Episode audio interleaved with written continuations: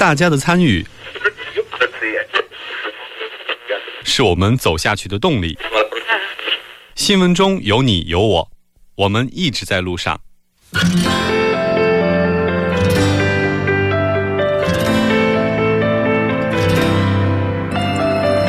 参与我们的节目，您可以通过手机短信的方式发送短信到井号幺零幺三，每条短信会收取五十韩元的通信费用，或者可以进入我们官方网站三 w 点 tbs 点 s o u r 点 kr 进行留言。我们期待大家的参与。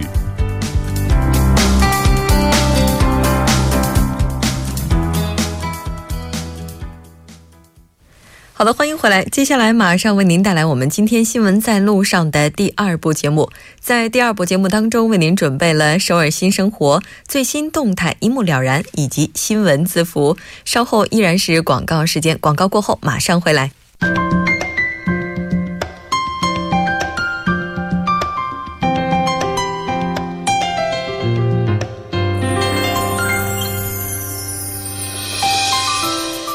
首尔新生活为您介绍首尔市面向在韩外国人推出的优惠政策、开办的教育讲座、举行的庆典等。那接下来马上就进入我们今天的首尔新生活。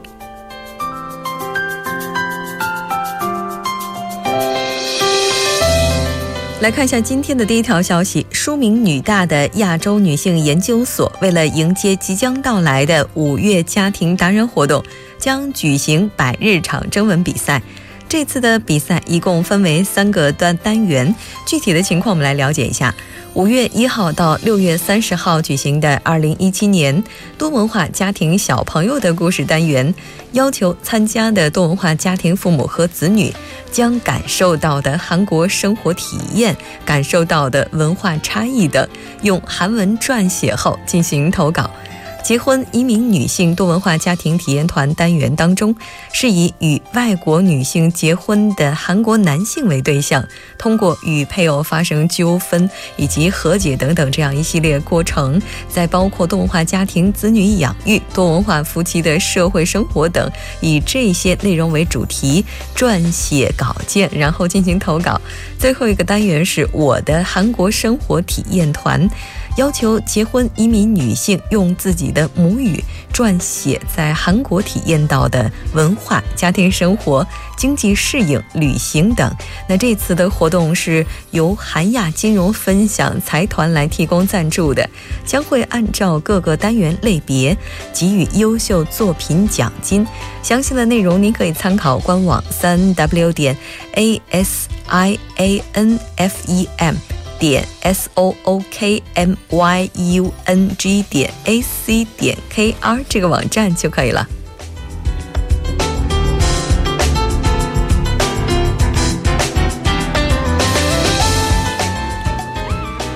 再来了解一下今天的第二条消息。那第二条消息依然是一次体验活动。第十二届了解妈妈国度的体验活动，那这次活动是由 Global Together 财团与韩国机场公社共同组织的，帮助多文化家庭青少年体验妈妈国家的一些文化活动。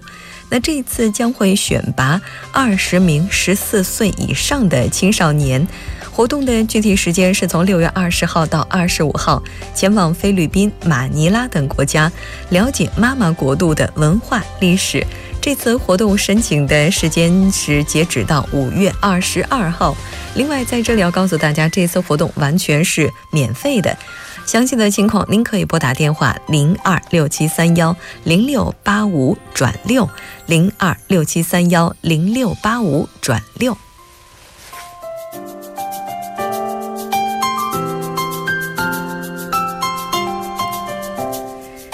再来关注一下今天的最后一条消息。为了提高在韩结婚移民女性之间的纽带感，以及加强他们的社会适应能力， 这次将会举行一个彩虹小朋友天使妈妈的多文化多幸福活动，也就是무지개아이들천사엄마 들。 那这次活动的时间是从五月份开始，一直到十一月份。那时间是上午的十一点到下午一点， 每个月将会进行两次。那具体时间是在每个月的第二以及第四周的周六。地点是在永登普多文化家庭支援中心。这次一共会招募五组家里有六岁以上儿童的结婚移民者。在这次活动当中，可以了解各国的儿童节、父亲节、母亲节等等。另外，也可以跟孩子一起制作康乃馨，让孩子了解各国的传统游戏、习俗、文化。学习各国的传统音乐，品尝传统美食。另外，在活动当中也会有一些针对父母的教育。那当然还会有一些发表会等等。申请时间是截止到五月四号。详细的情况您可以拨打电话零二八四六五四三三零二八四六五四三三进行更加详细的咨询。那以上就是我们今天首尔新生活的全部内容。希望这些信息也总是能给大家的首尔生活带来帮助。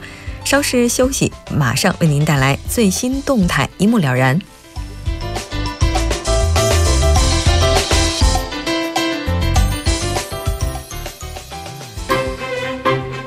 中有你有我，我们一直在路上。您的参与，我们的动力。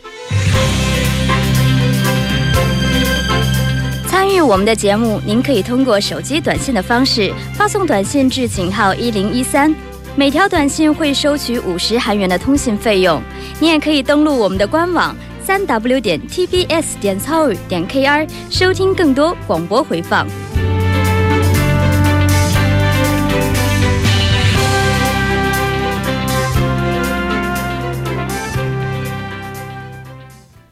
最新动态一目了然。接下来，我们将通过嘉宾的独特视角来了解最新动态。今天我们请到的嘉宾依然是来自首尔大学的助教授董科。你好，董科。木真，你好。很高兴跟董科一起来了解今天的最新动态。我记得好像之前有一期节目吧，董科是跟我们介绍过，说在我们的大肠内部其实是有一个天然的自成系统的细菌群，是吧？是的，每个人都有哦，每个人都有这样一个细菌群。细菌群。那今天我发现董科给我们带来的话题是益生菌，这个好像这个差不多的东西吧？呃，益生菌的话，我们最平时最直接的这个了解就是酵母里面，我们经常说里面的益生菌活性数量啊。益生菌还有那个我们平常喝那个酸奶，是不是也是益生菌？对，就是的哦。嗯，那这个那今天董科给我们准备这个话题是为什么呢？呃，因为呢，今天我。是，也是最近看到一篇论文吧，嗯，就是今天，所以今天想跟大家分享一下，就是上个星期刚刚在一个杂志叫做《小儿肠胃病学和营养学》上发表的这么一篇最新文章，嗯，那这篇文章呢，它就是，哎，欧洲小儿肠胃。营养学会总结了益生菌产品中存在的不足，然后呼吁继续提升益生菌产品的质量控制这么一个话题。嗯，那刚才董科也说了，也就是我们平常所知道的，像酵母啊，或者是酸奶当中提到的那种比较有益的这种细菌。那严格意义上来讲的话，它到底是一个什么样的定义呢？这个从学术上来定义呢，它这个听起来就比较拗口啊。嗯，反正我把它。引用一下，他是这么说的：“ 他说，益生菌呢是一类对宿主有益的活性微生物，是定植于人体肠道或生殖系统内，能产生确切健康功效，从而改善宿主微生态平衡，发挥有益作用的活性有益微生物的总称。”嗯，那简单点说啊，简单点说，那要点是什么呢？数量非常大，然后呢，第二个对人体有益，第三活的微生物，所以这个东西就叫做。有益生菌啊，当然，如果要是死了的话，它只能说是益生菌的尸体了。哎，这个益生菌的话，它一般是从外部产生的吧，就不是我们人体所自身携带的。你之前提到的那个在大肠内部生存的这些，它应该是属于我们人体内整个菌群的一部分。但这个益生菌应该是外部的。人在出生的时候，体内是没有细菌的哦。然后呢，就是所以说。研究新生儿的这个体内菌群的一个发展是一个很有意思的课题。然后呢，在这个出生以后呢，接受外界环境各种各样的细菌，然后不断的形成自己独特的一个体内的这么一个细菌群。啊，也就是说，益生菌也好，还有那个我们身体内部的这些菌群也好，它们都是一个不断的在自我生成，然后达到一个平衡过程的状态。是的，平衡这个词很重要。哦，哇，好难哦。哎，那这些益生菌有什么作用呢？首先呢，这个体内微生物群落哦非常重要，我这个我也说过好多遍了。那如果你刚才拿这个也举了肠道益生菌群是这个例子是吧？嗯。那肠道益生菌群的话，它有什么作用呢？它含有各种酶，然后可以水解蛋白质。然后呢，就是帮助我们消化，然后溶解，帮助我们吃菜，然后合成一些这个维生素 K，还有一些别的一些 B 族的蛋这个维生素，这都是肠内细菌帮我们做的工作。细菌做的，对，哎，这些像消化什么的，不是因为。我们的身体内部有什么胃液呀、消化酶啊什么的，它们来发生作用的吗？怎么跟细菌又有什么关联？它们是跟细菌一同作用的。没有细菌的话，我们自己完不成这个动作啊！真的是的。也就是说，身体内部没有这些益生菌的话，我们的胃液呀、消化酶啊，它们就无法进行正常的消化。可以这么说。哇，这么重要是吧？啊，这么看起来，如果人要是生活在一个绝对干净的环境当中的话，我们可能会出问题。是的。哇，好神奇呀！哎，那您刚才说的这些益生菌，它的这个商品呢，现在就是据说哈是有一些什么什么问题的，什么问题呢？这篇论文就是来报道这些问题的。嗯，就说也是一个市场类调查了的类的这样论文。嗯，他呢说了三个这个大问题。嗯，他们就是首先呢，通过在世界范围内的调查呢，举出了这么几个问题。第一个是益生菌产品的标签上提供的这个信息通常存在问题，也就是说呢，就说。菌株信息常常出现错误，什么意思？也就是说，我们现在在市面上看到的有一些贴标签的。我说的简单一点啊，嗯，你像这个如有益这个益生菌也有很多种，嗯，哎，比如说李大毛和李二毛吧，嗯，那李大毛是帮助做饮料的，嗯，李李二毛是帮助做酒的，嗯，然后呢，如果我们需要来一个做酒的，但是我们这个产品信息上写的是李大毛，那这东西它干不了这个事情，我吃了以后它。没有用，张冠李戴了。对，这是这是最主要问题。嗯，第二问题呢，就是说这个，呃，一些益生菌产品里面，它带有致病性微生物啊，也就是它整个它的卫生不合格。是的，然后就说被病原体污染。那这个问题的话，它不但起，如果这样的话，它这个益生菌不但起不到致病作用，反而会起到伤害作用。嗯。然后第三呢，就是活菌数量不足。嗯。那就是说，就像你说的，反正全是尸体了，益生菌尸体，没有生理活性啊。对，这是主要几个问题。哦，就刚才您提到的这些问题，如果要是出现的话，就有可能使我们的身体机能暂时出现失衡状态了。但是如果是好的益生菌的话，嗯，我们一定要吃，就是吃了以后对身体会有很大的帮助的。哎，所以我就看到有很多人，他们好像口服一些益生菌。嗯，是的。嗯，那咱们应该怎么吃呢？呃，首先，这个东西我也觉着非常值得探讨啊。嗯，那首先呢，人体它是一个可以自己生产益生菌的大工厂。嗯，吃进的食物呢，经过肠道消化、分解、嗯发酵，然后它可以产生大量的益生菌群。嗯，那这是人类肠道与生俱来的这个生理功能。普通人呢，对益生菌的需求量其实不是很大。嗯，在正常情况下呢，人体还能自行调整体内的这个菌群平衡啊，也就是说，我们不需要额外的去补充。不需要额外的规定的大量的进行补充。哎，但我看到有很多家长有的时候给孩子喂这些东西，是这个其实是不对的哈。也不能说不对，这个东西主要是家长就是说这样商业化的这样益生这个这个这个益生菌的这样产品太多了，然后他们就是只推销这个产品的好处，然后就把那些就是可能会造成的不好给不告诉你。然后就是让家长觉着，哎，就觉得这是一个神药。嗯，对，就是你像是不管是孩子不爱吃饭了、积食了，还是腹泻了、便秘了、过敏性疾病，甚至体弱多病，都要给他吃点这个益生菌来增加抵抗力。嗯，那就是说这个益生菌就成了逢病必用、嗯，包治百病、无病强身的这个灵丹妙药了。啊，其实不是这样的，当然不是了。我好像之前听到的有一种观点，就是益生菌的话，它是一种健康的细菌，我们多服用一些也没什么关系。好像很多人都是这么认为的。是的，是的，因为它又不是药，是吧？其实不是，其实呢，这个东西它怎么说呢？长期应用益生菌呢，其实也会对人体构成一个潜在危害啊。嗯，有研究就证明啊，这个人体长期使用人工合成的益生菌产品，实际上呢，它可能会促使肠道功能逐步丧失自身繁殖有益菌的这个能力。久而久之呢，人体肠道就会产生依赖性，医生上这个医学上称为益生菌依赖症。而人体一旦患上这个益生菌依赖症的话，终生都将依靠和使用人工合成的这种口服益生菌产品来维持生命的健康状态。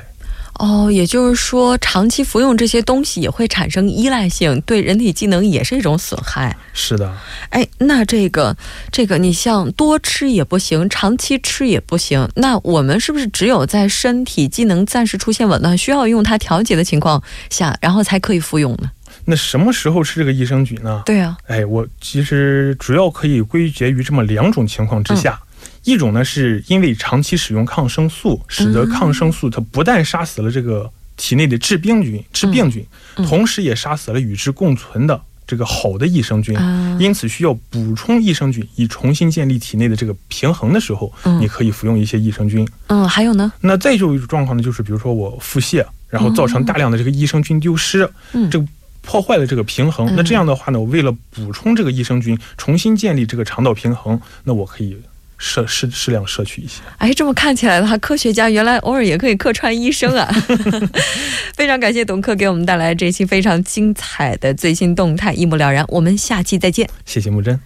好的，稍后我们来关注一下这一时段的路况、交通以及天气信息。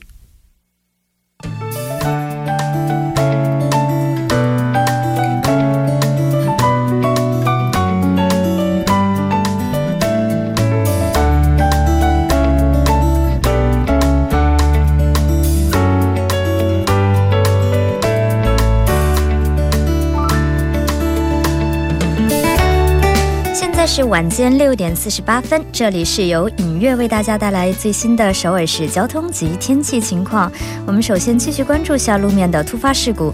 那在东部干线路议政府方向上水 GC 到城东方向的五车道有车辆追尾事故，那交通目前是停滞状态，还请您参考路段提前绕行。我们继续关注下高速情况。本台路况编辑提醒您，在内部循环高速公路圣水 GC 方向城山交叉路到延禧交叉路、红记交叉路到。到洪恩交叉路以及红志门隧道等路段，目前交通比较繁忙，以平均时速十五到二十千米每小时的速度缓慢前进。而对面的城山方向路况则比较通畅，还请您参考路段计划出行方向。在奥林匹克高速金浦方向，杨花大桥南侧到城山大桥南侧、盘浦大桥南侧到铜雀大桥南侧、东湖大桥南侧到汉南大桥南侧，以及上水大桥南侧到东湖大桥南侧等路段，目前交通繁忙拥堵。位于对面的河南方向，最需要关注的路段是从半花大桥南侧到嘉阳大桥南侧、盘浦大桥南侧到汉南大桥南侧、东湖大桥南侧、上水大桥南侧以及永东大桥南侧，目前交通比较繁忙，以平均时速二十千米每小时的速度。缓慢前进，在西部干线道路的金川 IC 方向，是从城山大桥到木洞桥、新亭桥、高尺桥等路段，目前车多，是以平均时速十五千米每小时的速度徐行。那对面的城山方向，则是从木洞桥一直到光明桥的路段全线拥堵。我们继续关注下今明两天的具体的天气播报情况。今天晚间至明天凌晨多云，最低气温零上十度；明天白天晴，最高气温零上二十一度。好的，以上就是这一时段的天气交通信息。稍后我还会再回来。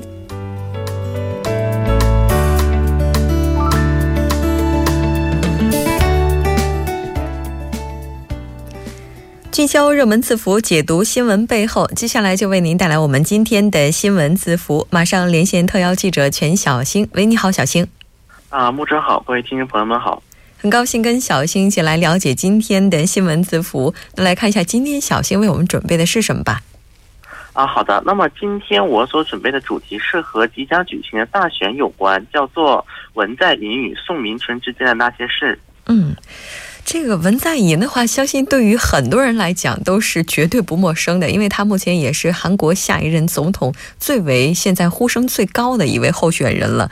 那这个宋敏纯，他到底是何方人士呢？啊，好的。那么宋敏纯是在二零零六年至二零零八年，也也就是卢武铉政府的执政期间，担任韩国外交通商部部长的人士，而现而一直就是后来在，则担任韩国北韩大学校大学院的院长职务。嗯。那这两个人到底刚才您提到了说那些事儿有什么事儿呢？啊，好的。那么今天我所就是我今天要介绍的是一个有关那个五月九日大选的一个传闻，而这个传闻与二零零七年联合国大会上表决北韩人权决议案的时候，韩国当时提出的这个弃权票有关。哦，也就是在联合国大会上关于北韩人权问题决议案，韩国是投了弃权，而这件事情跟这两个人有关，对吗？啊，是的。嗯，我们来回顾一下到底是怎么回事儿。好的，那么在那个，那么众所周知的是，就是在那个金大中、卢武铉两任总统的时期，那么那个南北关系总体是一个趋向良好的局势。那么在那个也举行过两次那个南北的首脑会谈。那么在此情况之下，二零零七年联大举行的北韩人权决议案上，韩国政府是投出了弃权票的。那么呢，他在前那他在初刊就是那个宋明纯在初刊了一部回忆录，叫做《冰河移动》。在这部回忆录当中，他提及到二零零七年联合国大会上这个人权决议案的一个否决事件。那么他在回忆录是写到，二零零七年十一月十八日，在由当时的青瓦台秘书长文在寅所主持召开的。会议上，宋敏纯与前统一部部长以及前国家情报院院长等人一就围绕联合国大会北韩人权案、人权决议案进行讨论的时候，那么当时就是文在寅是做出了通过南北韩通道进行劝的一个结论。嗯，但是呢，好像在之后的话，中间这个问题也是出现了一些变化。啊，是的，那么就是根据那个宋敏纯的说法。就是说，在就是出访新加坡当时总统卢武铉的房间里，就是有看到有关北朝鲜反应的字条。当时说的是，若赞成人权决议案，将会对南北韩关系造成一个危险事态。而对这张字条，无论是宋敏纯还是那个文在寅方面，其实都承认这个字条本身的存在的。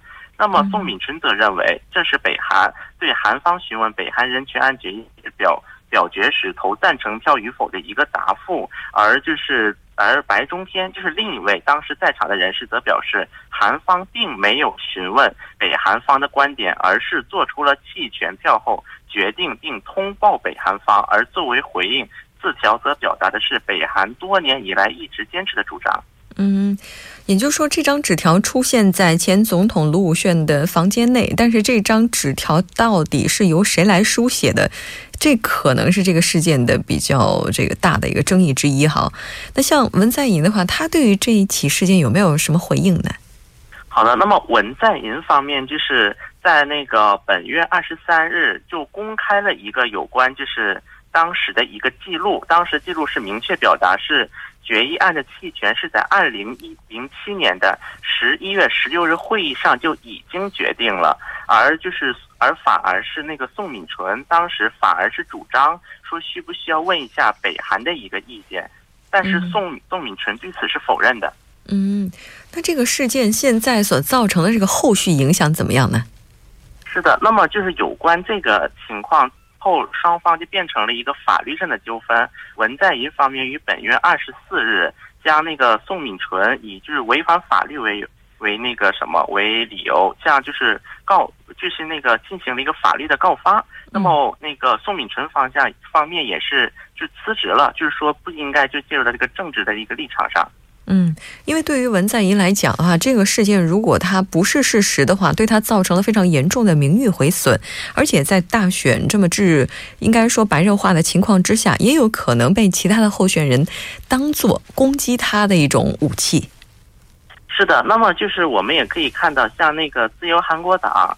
以及国民之党和政党等等很多的，就是他的竞争对手，都对于就是文在寅的这个反应进行了一系列的抨击，并甚至有要求他就是退出那个总统候选。嗯，因为毕竟在南北的问题上，各个候选人他们的立场还是存在一些差异。再包括像这个问题，也确实在某种程度上可以说是会对候选人是否最终当选也会产生非常大的影响。但是不管怎么样，事实真相还是更为重要的。